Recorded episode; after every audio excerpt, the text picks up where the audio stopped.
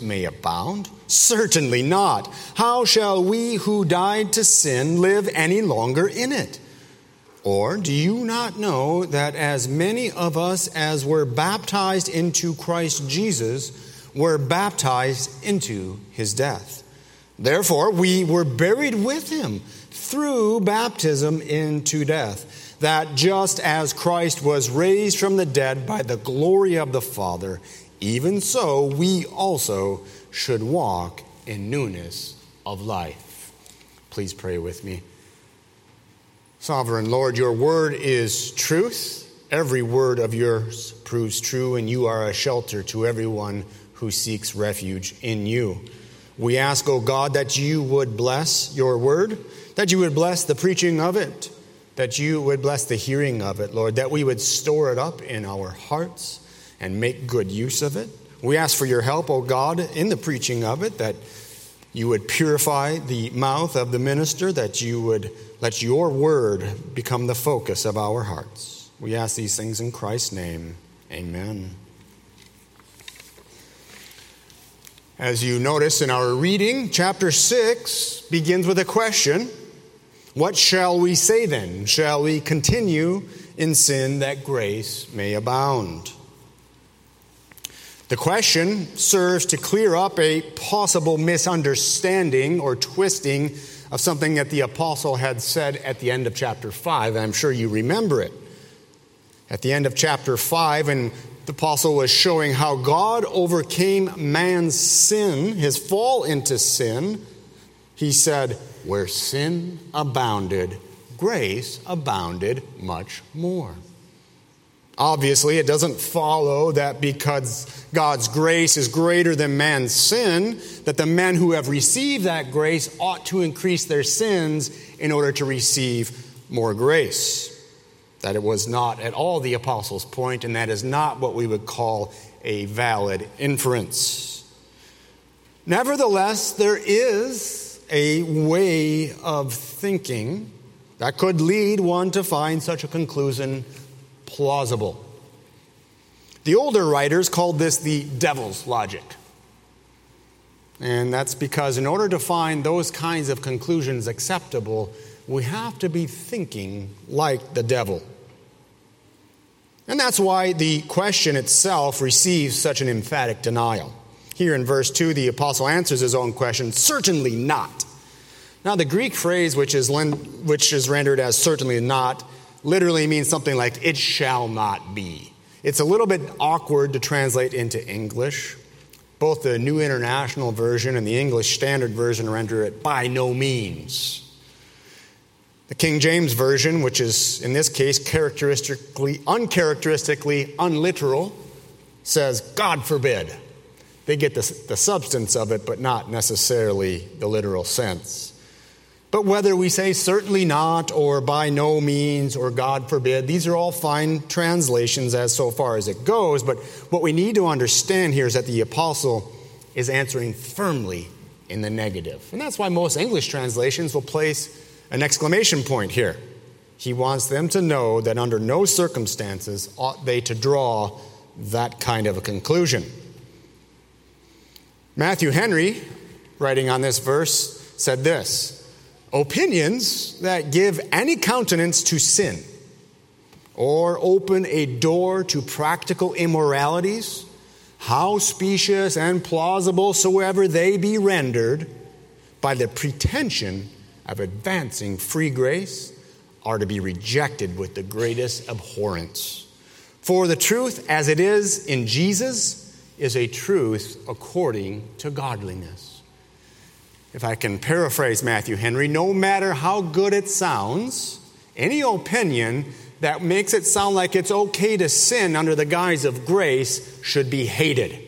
Because the truth in Jesus Christ always is truth that leads to godliness. Therefore, a standard of appraising our questions is whether it is the truth according to godliness. And so the question does not follow whether we should sin in order that we may receive grace. That is not at all the point of God's grace. That's the first part of Paul's answer. And the second part of his answer comes to us in the form of another question, and you see it here in verse 2. How shall we who died to sin live any longer in it? This rhetorical question demands its own negative answer. We who have died to sin cannot live in sin. That would be an absurdity. It would be like living in two places at one time. It would be like those Jews we read about in 1 Corinthians 10, living with the Lord in the promised land, in the land of Canaan, or even in the wilderness, and at the very same time living back in Egypt under Pharaoh. You see, the two cannot coexist at the same time without contradiction. When Paul says that we have died to sin, here in verse 2, he means to say that we have been lawfully separated from it.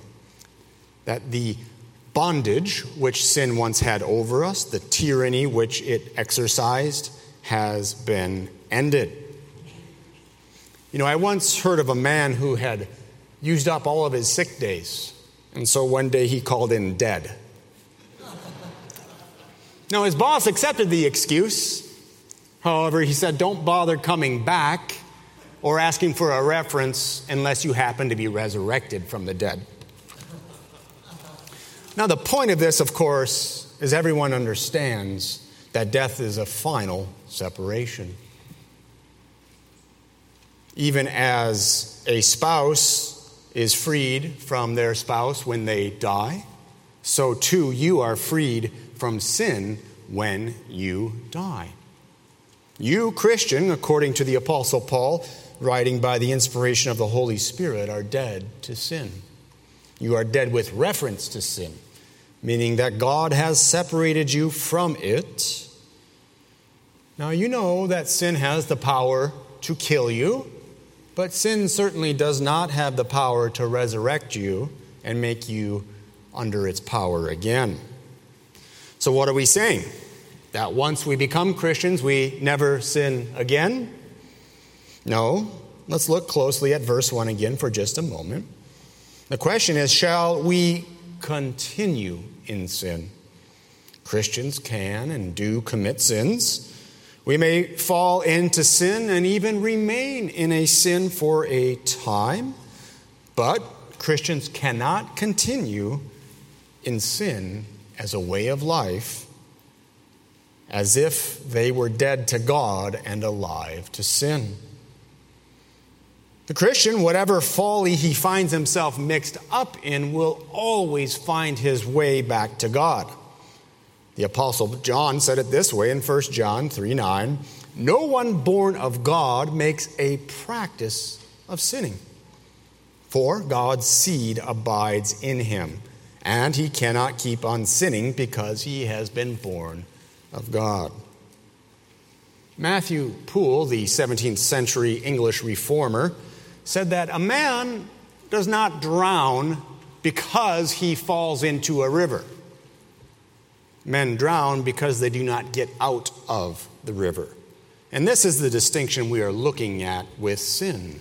Christians do not finally and completely drown in sin we may fall into sin, however, we cannot remain there. It cannot become the pattern of our lives.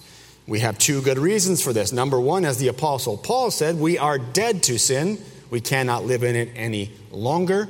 Number two, what the Apostle John said in 1 John 3 9, we have God's seed abiding in us. Therefore, we cannot make a practice of sinning. We'll consider this further in Romans 6, Lord willing, in future sermons on this chapter. But for now, it is enough for us to say that in coming to Christ, we have died to sin. Even as prior to coming to Christ, we were dead to God and to righteousness. This is to say that Christ has broken that bondage and tyranny that sin held over us. Just as he died to deliver us from the penalty of sin, which is death and everlasting torment, He died to deliver us from that penalty, but he also died and was raised again to deliver us from that power of sin. In verse 3, you will note that the apostle asks another rhetorical question.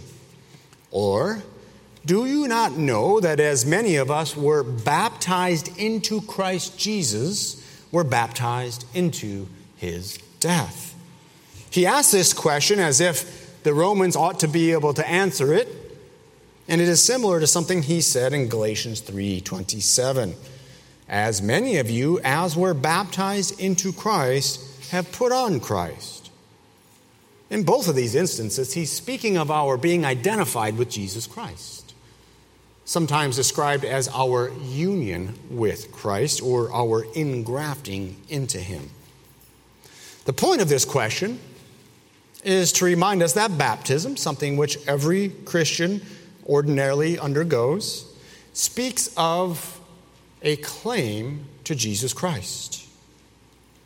If you've been baptized into Christ, you've been baptized into his death. That's what baptism says about you, which is to say that you have fellowship with him in his death. And if Jesus died to save you from your sins, and you have fellowship with him in his death, how could you possibly go around living in sin? You see, all who receive the sign of baptism are pledged to Jesus Christ and undergo a sacred obligation to live for him. We found an analogy to this in our scripture reading in 1 Corinthians 10 all our fathers were under the cloud, and all passed through the sea. All were baptized into Moses in the cloud and in the sea. Everyone who left Egypt and crossed the sea was thereafter obliged to walk accordingly. They had been delivered and given a typical or a figurative baptism in the Red Sea and into Moses. And that baptism, as it were, created for them an obligation. Now, in verse 4, we read further, therefore, we were buried with him through baptism into death. That just as Christ was raised from the dead by the glory of the Father, even so we also should walk in newness of life. In these words in verse 4, we see the means, the power, and the purpose of our union with Christ. Let's look first at the means. And by means, I'm referring to something that God uses as an instrument or a means to accomplish an end. In the Apostles' Creed, we confess not only that Christ was crucified and he died, but also that he was buried. And why do we say that? Why do we confess not simply that he was crucified and died, but also that he was buried. Well, in part, his burial was a confirmation of his death. His death was sealed by his burial. In other words, when Christ was placed in the tomb, it showed the world that he was, in fact, dead. We even have this expression nowadays dead and buried hmm. as if dead were not enough, but dead and buried. That shows the finality of it, doesn't it? Dead, and everyone agrees that he's dead. And here the apostle saying that we not only are dead to sin, but now he adds buried. We were buried with Christ. Being buried with Christ shows that you really have died with him. Just as Christ being in the tomb showed that he really died you being with Christ shows that you really have died to sin. Now, at this point, I may be expected to say that Paul didn't really say that we are buried with Christ through baptism, or maybe that baptism here doesn't really mean baptism. After all, we've all known someone who was baptized and apparently was not buried with Christ because they were not dead to sin. But I'm not going to say that. There is a difficulty in the sense that the apostle says here that we are buried with Christ through baptism into his death. Here are some things that will help us out. First, John Calvin says this Paul speaks of the faithful and connects the reality and the effect with the outward sign. For we know that whatever the Lord offers by the visible symbol is confirmed and ratified by their faith. In short, he teaches what is the real character of baptism when rightly received. In other words, Calvin is saying that when Paul speaks of bury, being buried with Christ through baptism, he is speaking of the reality of baptism in those who believe. Those for whom it is not merely an outward washing, but also a real inward change and uh, impartation of grace from God. Secondly, the Westminster Standards explain this that baptism, like all sacraments, uh, like the Lord's Supper, has an outward and sensible part, water, and an inward grace that is thereby signified. So you have the outward part, we see it. When Pastor Heipel baptizes someone, we see the water, but there's also an inward grace, and that is signified by that water. But because there is really only one baptism, right? There's not two baptisms, there's one sacrament called baptism, and that sacrament has two parts.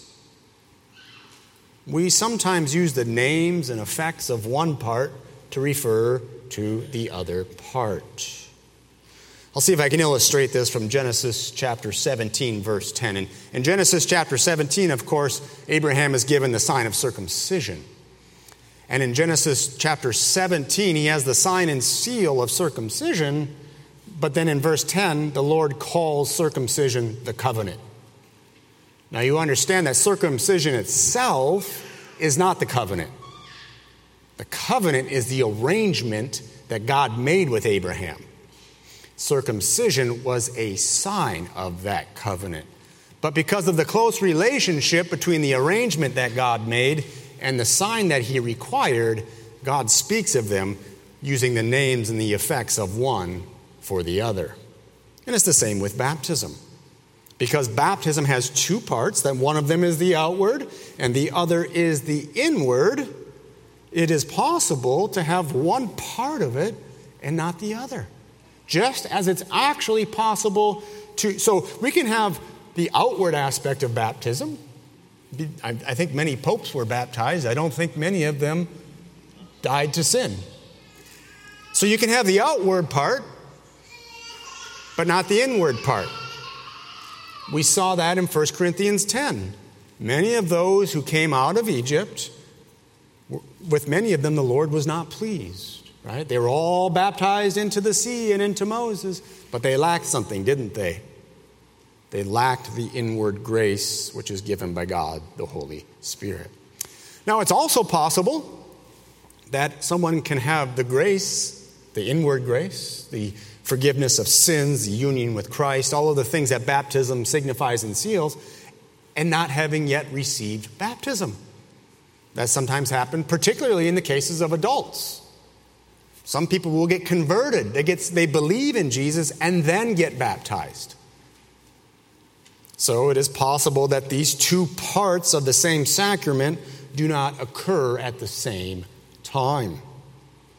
Now, what we must seek, what I want you to consider this evening, is how important it is that you, having that outward element, that outward part of baptism, that you combine it with faith and ensure that you have that inward grace which is faith in Christ and all of the attendant blessings.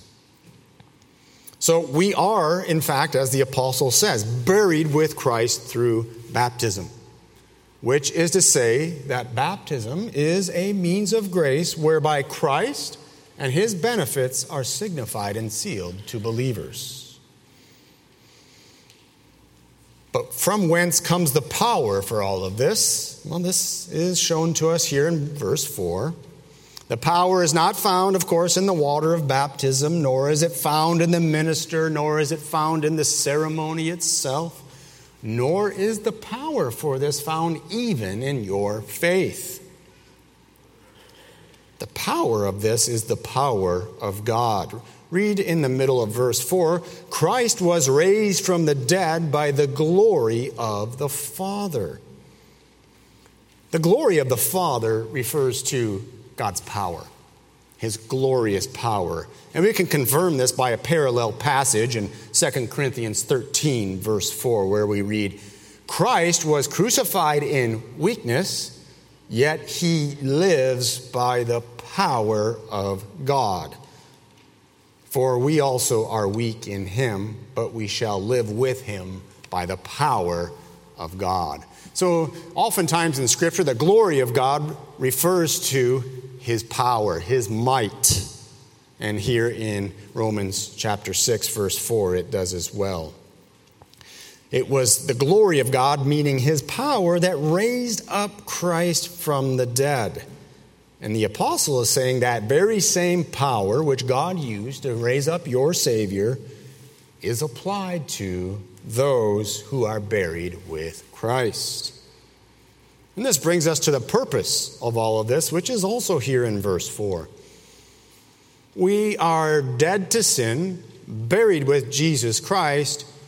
Even so, we also should walk in newness of life. Now we see the complete figure or the complete analogy. Jesus died, Jesus was buried, and Jesus was raised again by the power of God. He did this to redeem us from the penalty and the power of sin. But if we are united to Him by faith, then we too are dead to sin, buried with Jesus Christ, and then we are raised to walk in newness of life. Incidentally, at this point, we should say, suppose we are not walking in newness of life. Perhaps we have to consider that we have not been dead to sin. Maybe we were mostly dead to sin, or caught a cold with respect to sin, or took a nap to sin. But we must really be dead to sin. If you've experienced this, you know something what I am speaking. You know what it is to become dead to sin, where you yourself feel like you are dying because of the weight of your sin. It is dragging you down, down to hell. And that the reproach and judgment of God Almighty is upon you because you have broken His law and you justly deserve His condemnation. And you would do anything to be free not only from the penalty of that sin, but from that sin itself. And then comes Christ, who came to take away sin. You see, that is what it is to die to sin, that you have been converted. You have transitioned from sin and death to Christ and life and righteousness. And if we have died with Christ, then certainly God has buried us with him. That is to say, he has put us together with Jesus as if when Christ went into the tomb, we went in there with him. And if we have been buried with Christ, we can be certain that we are raised just as Christ was. God did not abandon Christ in the grave, neither does he abandon us. Now, this phrase, newness of life, means just that. We have a new life. We have a new Lord who gives us a new heart, who gives us new desires, who gives us new benefits from the death and the resurrection of Jesus Christ. He gives us new power of God in order that we can walk in newness of life. Therefore, we cannot continue to sin that grace may abound. The design, the very design of God's grace to us is the destruction of sin. We who, by the grace of God, have died to sin cannot live in it anymore. Let us pray. Sovereign Lord, giver of life, O oh Father, that you would make it true for everyone in this room. O oh Lord, that we would find ourselves dead to sin, buried with the Lord Jesus Christ, and raised by your power to walk in newness of life. O oh Lord, that you would stir up in us the graces that the Lord Jesus merited by his death and his resurrection.